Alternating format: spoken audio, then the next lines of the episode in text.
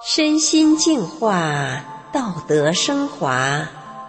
现在是明慧广播电台的修炼故事节目。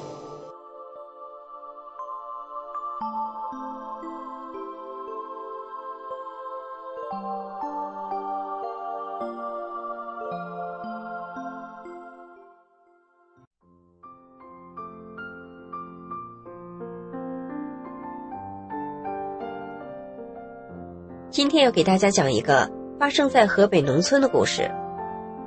贵芬因为脾气暴躁，和亲友们关系紧张，特别是和丈夫几乎是水火不容。平日里说打就打，矛盾激化到了想寻短见的地步。但是她因为听从了大姐的一个建议，从此峰回路转。我们一起来听听她的故事。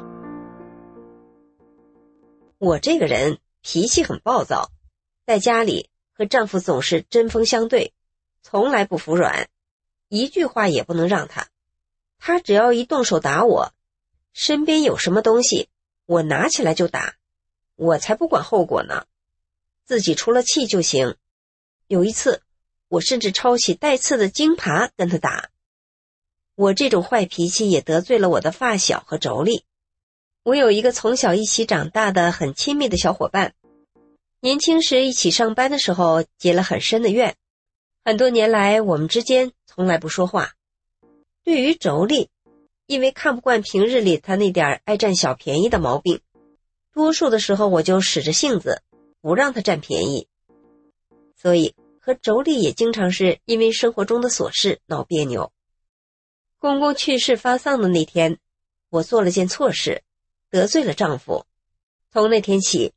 丈夫更是天天跟我打架，大吵小闹从不间断，加上我身体的病痛，几乎没一天好日子过。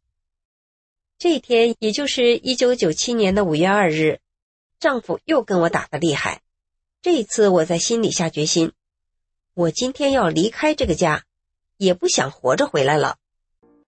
正赶上那天是我老父亲的生日，我想回家看看我的亲人之后，我就不活了。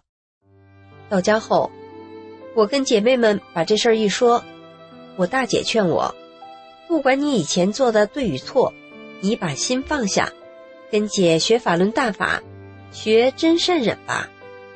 姐学了一年，心脏病和几种病都好了，保证对你有百利而无一害。我接受了姐姐们的劝说，开始和姐妹几个一起学练法轮功的五套功法。这一天成为我终身难忘的日子，因为我全身的病很快全好了。在四十岁的时候，我就得了心脏病，长期睡不着觉，又得了美尼尔氏症，头晕起来，几天不能吃也不能喝，还呕吐。妇科病让我的肚子疼也很严重，天天得吃药，痛苦不堪。有一次还被卖假药的给骗了，花了很多钱。我不仅变健康了，还非常的庆幸当初没有一意孤行寻短见，因为学大法我知道了，原来自杀是有罪的。幸亏自己没有做出这样的傻事。然而庆幸之余，我依然得面对与丈夫的矛盾。法轮功师傅在转法轮中说。作为一个练功人，首先应该做到的就是打不还手，骂不还口，得忍，否则你算什么练功人？有人说这个人很难做到，我脾气不好，脾气不好就改嘛。练功人必须得忍。我觉得这段话就像对我讲的，于是我常常告诉自己，不能再像从前那样和丈夫计较了。要按真善忍要求自己。有一次，我和丈夫又发生了矛盾，突然他揪住我的头发，一使劲儿，扯了一大撮下来，然后随手扔在了地上的盆里。当时我感到真是钻心的疼啊！但那时我忍住了，没有对丈夫动手，因为我立即想到了自己是个练功人。同时，法轮功师傅说，修炼人要在矛盾中向内找。我也意识到，还是我自己没做好，才惹丈夫生气了。所以那时我的心里很快就恢复了平静。就这样修炼两年间，我和丈夫的关系变得融洽了，小家庭变得幸福了。可是中共却在一九九九年七月开始了对法轮功的迫害。我因为修炼法轮功而被关押，家里还被以各种名目强行索要了一万多元钱，导致我儿媳很不高兴，对我产生了怨恨。从此不搭理我。我给儿媳带孩子，我教小孙女念法轮大法好，真善人好九字真言。乖巧的孙女学会了，但是儿媳只要一听到孩子念，就狠命的打孩子、掐孩子。二零一二年，儿媳的弟弟要买房子，钱不够，所有的亲戚都借过了，还差五万元钱，儿媳愁的在家里直嚷嚷。他让我儿子试探我，能不能借给他。儿子来问我时，我非常痛快的答应了。我把没到期的存折里的钱都取出来给了儿媳，损失了两千多元的利息。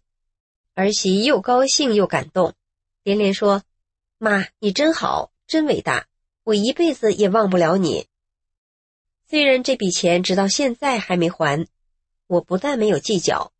近些年，我们分了几套拆迁房，我做了装修，出租的租金儿子和儿媳拿走了，我也没要，牛场也让给他们，他们很高兴。平时买东西都是我花钱，我也不去计较。渐渐的，儿媳明白了，他明白了我们修炼人并不看重利益，对钱财看得很淡。儿媳也变了，过年过节的给我钱，还买东西。孙女对我说：“奶奶，我妈说特别喜欢你，从心里喜欢你。作为修炼人，我把钱财看淡之后，我和妯娌也不再闹别扭了，不再为生活中的琐事生气。妯娌常和亲友们说，我嫂子学大法后变得特别好了，特别善良了。